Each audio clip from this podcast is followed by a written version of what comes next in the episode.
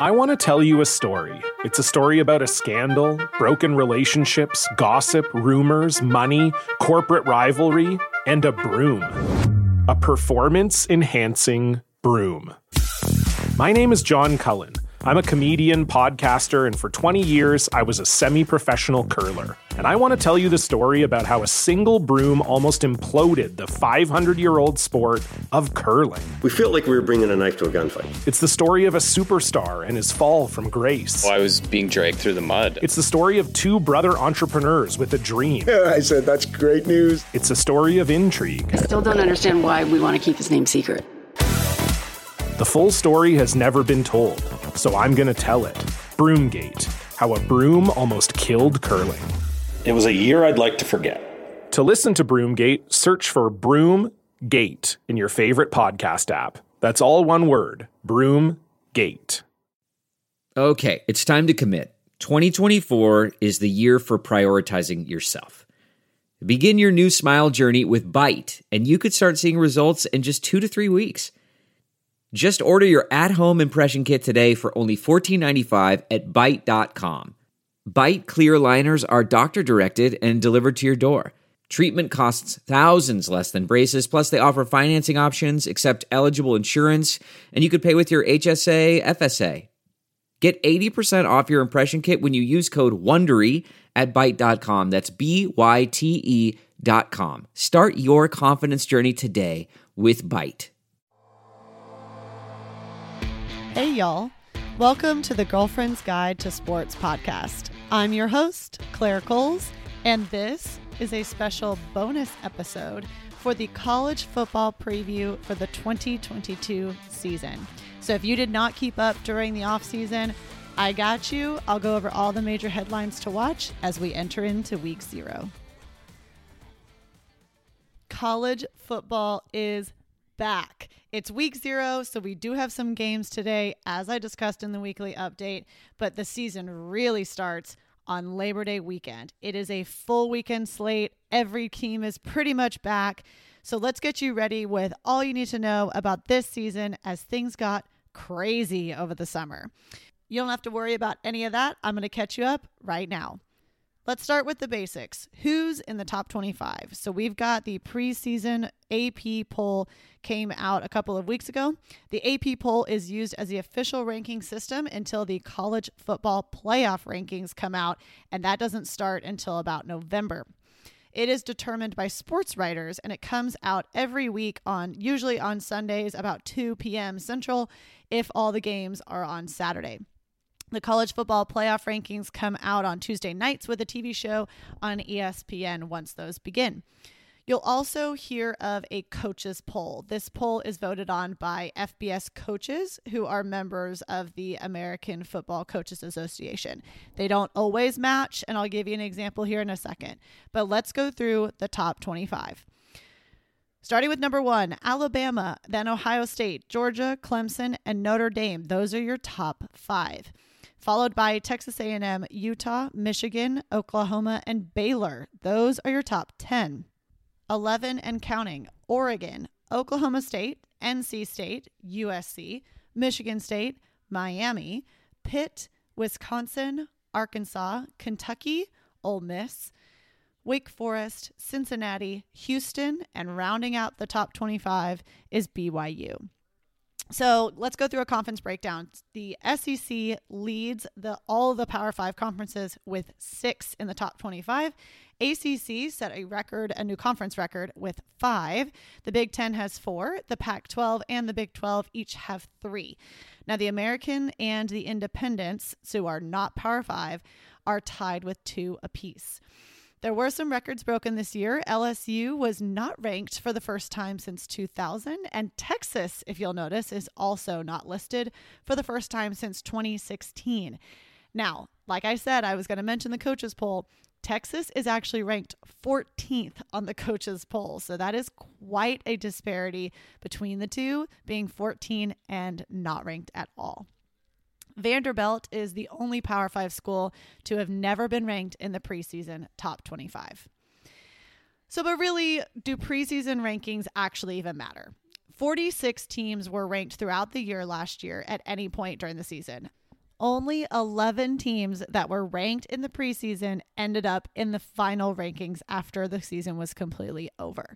Number three, Michigan was not ranked to start the preseason and obviously ended up number three, along with three others in the top 10. On the other side of that, number six in preseason, Texas A&M ended up the year not ranked. So you determine whether you want to take the preseason rankings into account. So let's go throwback to previous seasons just to get a little bit more color around the college football playoff. The reigning champs from last year are the Georgia Bulldogs. Now remember they won over the Alabama Crimson Tide 33 to 11. Last year's college football playoff, which means your final four, was Alabama, Georgia, Michigan, and Cincinnati. The only teams to have ever made the CFP Final Four, which started in the 2014 season, are Alabama, who has made seven. They've only missed the 2019 CFP. Oregon, Florida State, Ohio State, they've made four. Clemson has been in six. Michigan State, Oklahoma has been in four. Washington, Georgia has shown in two. Notre Dame also has been in two. LSU and Cincinnati. That is in order of appearance. So that's why there's like weird duplicates thrown in there every once in a while. So of the during the 2014 season onward, the college football playoff national champs have been Ohio State to start, Alabama 3 times, Clemson twice, LSU and Georgia. 3 finals of the 8 that we've had so far were Alabama versus Clemson and Alabama has actually been to six finals. That is 75% of the time. Alabama has been one of the top two teams in the nation. So it's football season. Obviously, it's going to be all over your TV. So, what do you watch? First of all, college game day starts every Saturday on ESPN at 8 a.m. This is a pregame show that runs until kickoff of the first game. That starts at 11 a.m. This is all in Central Time, by the way. Every week, the location of college game day changes, usually based on where the best game is that week. It tries not to repeat, so if you've been to Ohio State already, they usually try not to go back to the same campus. The hosts of the show are Rece Davis, Lee Corso, Desmond Howard, David Pollack, and Kirk Herbstreit. Des is a Heisman Trophy winner running back from Michigan. Pollack was a linebacker at Georgia and is now in the College Hall of Fame. Herbstreit is a well known announcer now, but has played quarterback for Ohio State back in the day. And Lee Corso is also called coach because he was the head coach for Louisville and Indiana for a while. The show goes through storylines from the games of the week, as well as those feel good pieces we all love. I mean, who didn't get teary eyed during the Iowa hospital wave story? If you don't know what I'm talking about, there is a link on the blog. The show always ends with pick'ems which means the panel picks who they think will win this week. These are outright wins, so no line, throw it all out the window, just who's going to win the game. They also invite a famous guest picker to come in and pick with them as well. Usually, that guest picker has a relation to one of the schools that's playing, and usually the one that you're sitting on campus. And the very last of the show, Lee Corso puts on the mascot head or holds an animal or something like that to indicate his pick for the main game. So that's college game day. And then football game times are typically at 11 a.m., 2.30 p.m., and 6.30 p.m. Again, all of this essential. Some games do start in between all of that, depending on their TV schedule. ABC is considered the prime games, but Fox usually has a great matchup for the 11 a.m. slot. So there are some notable games this season that I want to highlight. This is all sort of rankings taken in, also just rivalry games, games that I think will have playoff potentially, if not conference championship implications. So these are my notable games of the season. In the non con, week one, so this week is week zero, so not today, but week one, we've got Oregon versus Georgia. Potential playoff teams automatically facing off. I love it. Notre Dame versus Ohio State, Florida versus Utah, and LSU versus Florida State killer week one. It's going to be awesome. Week two, we have Texas versus Alabama and Baylor versus BYU. All four of those are ranked in the top 25 as of right now.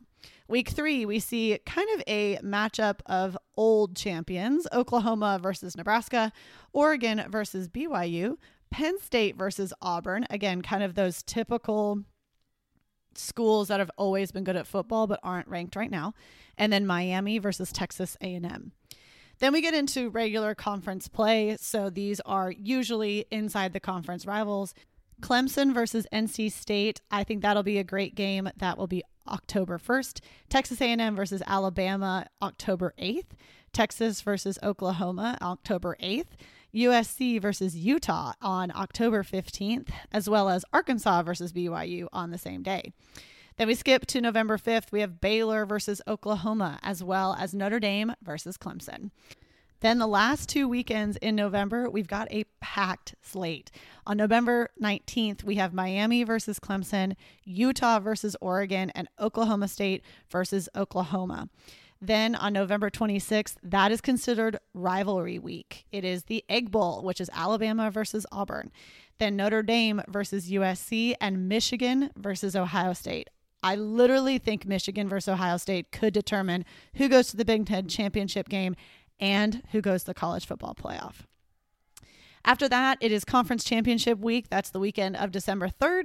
Then it's bowl season. So, as of this year, the college football semifinals will be the Fiesta Bowl and the Peach Bowl, and the national championship will be in LA on January 9th, which is always a Monday.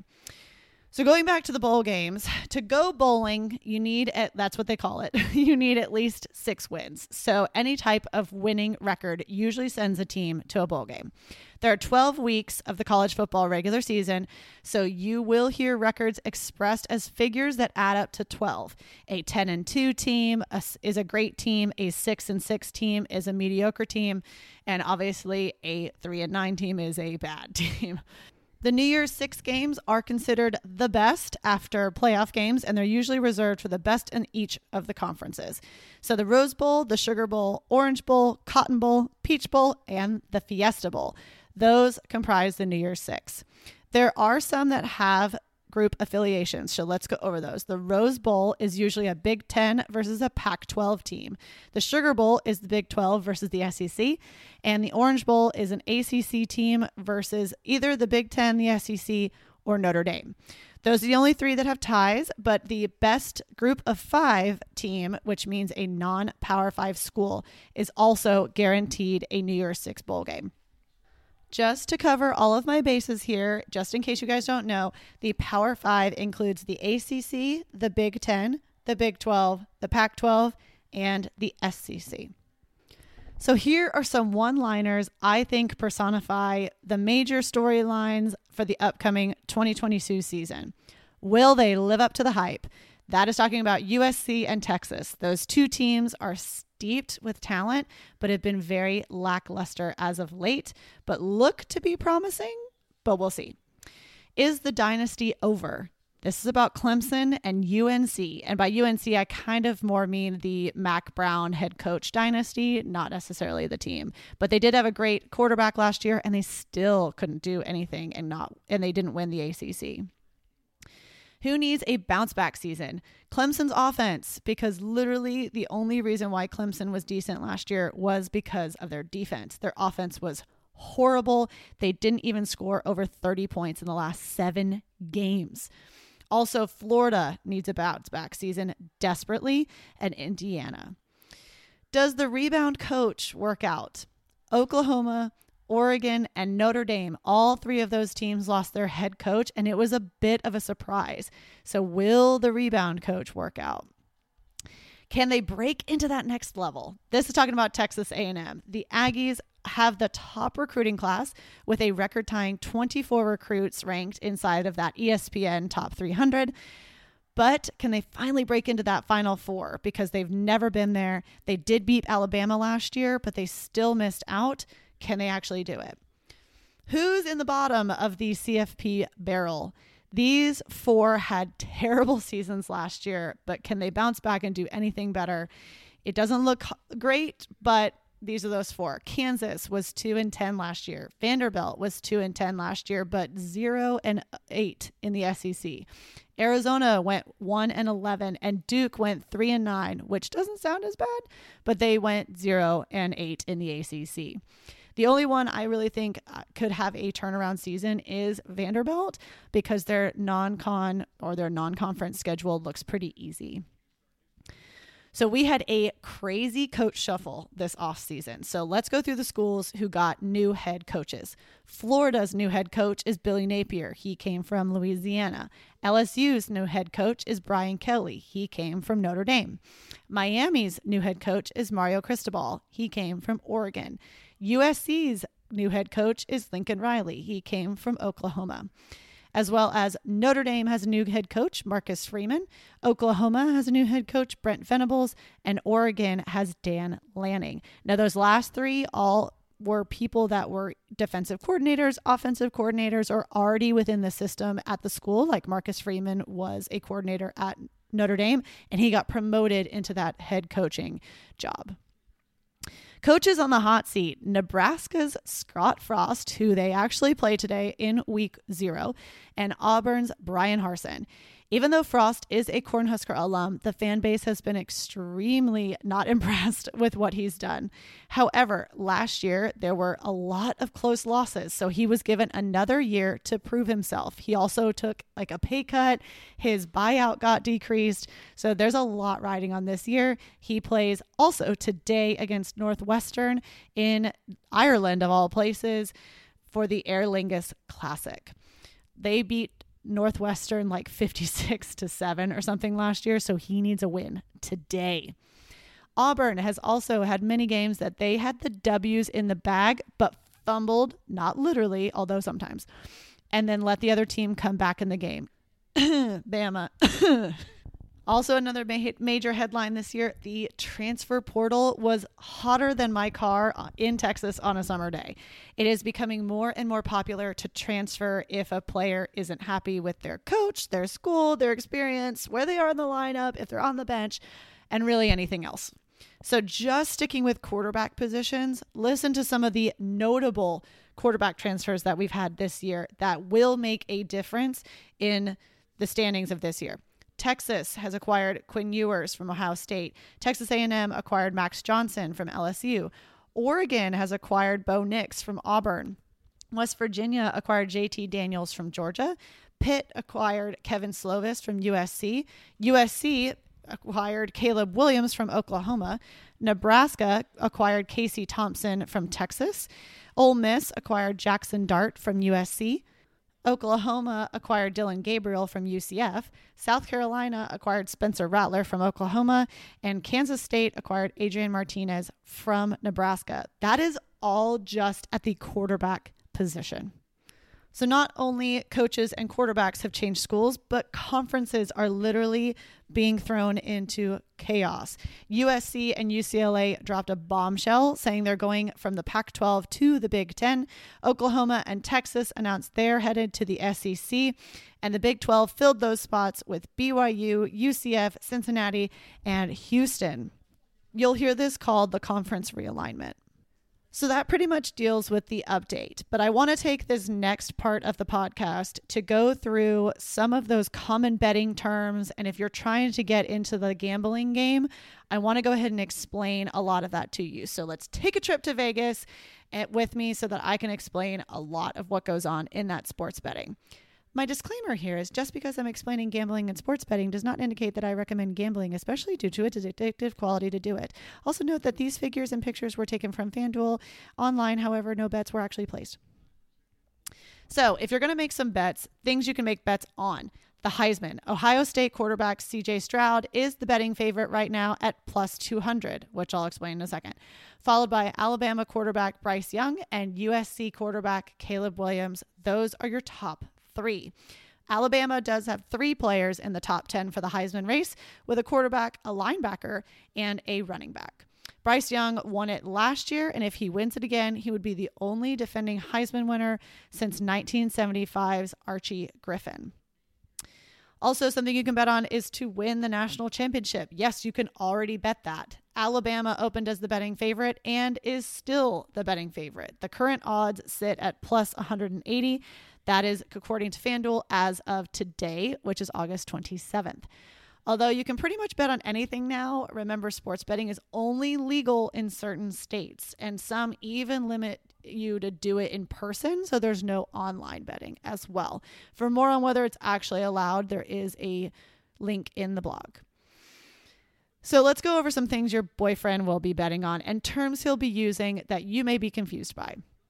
The over under. This will be expressed as one number for a total amount of points that will be scored during the game. You can bet that the team's combined scores will be higher, aka the over, than the total number, or lower, aka the under, than the total number of points. So let's go through an example. It's so much easier to explain. During the 2018 Orange Bowl between Alabama and Oklahoma, the over under opened at 79.5, which means the Las Vegas betting gods think that the combined score from both teams will be 79 points. If you take the over, you only win money if the sum of the two teams' scores is 80 or above. If you take the under, you're hoping for a lower scoring game, meaning the team scoring less than a combined 79 points or below. If the teams playing have good defenses, the over under will likely be lower, which means less points will be scored. If the teams have a high powered offense, like an air raid, which means they throw a lot, then the total will be higher.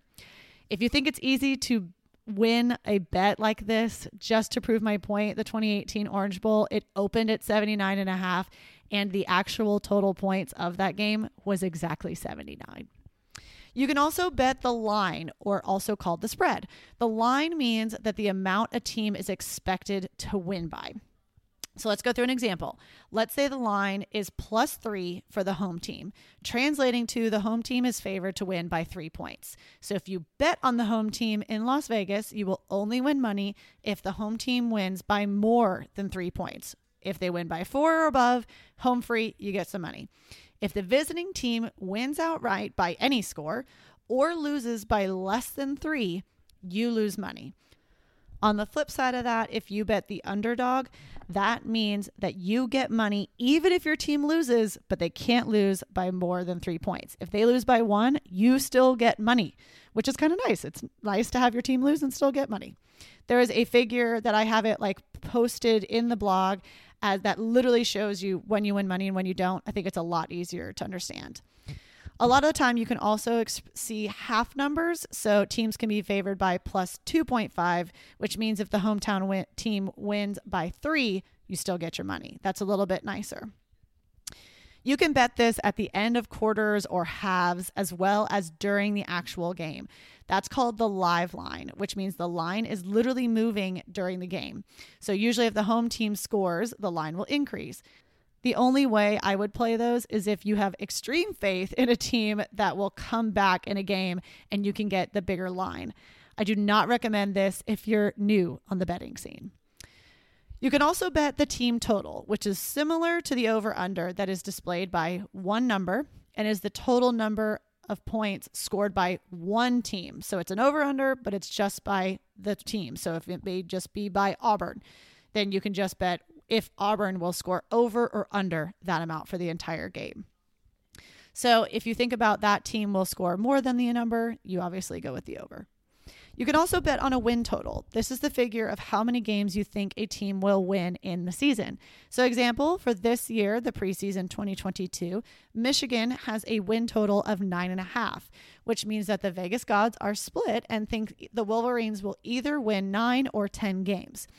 If you have confidence that Michigan will win 10 games of their 12 this season, you will bet the over. You win money if they win 10 games, 11 games, or 12 games. If they win nine or less, you lose your money. You can also bet on the money line. If you're new to betting, this is absolutely the way to go. You simply are picking who wins. But if you bet on the favorite, you just don't get paid as much. This is a lot easier to do. That's why you don't get paid as much because it's a lot easier.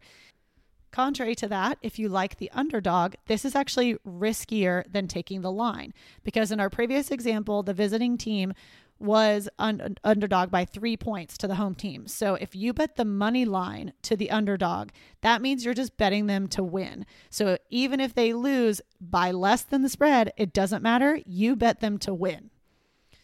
Another thing you can bet are parlays, and parlays are bets placed on multiple things happening, but they all have to hit for you to win.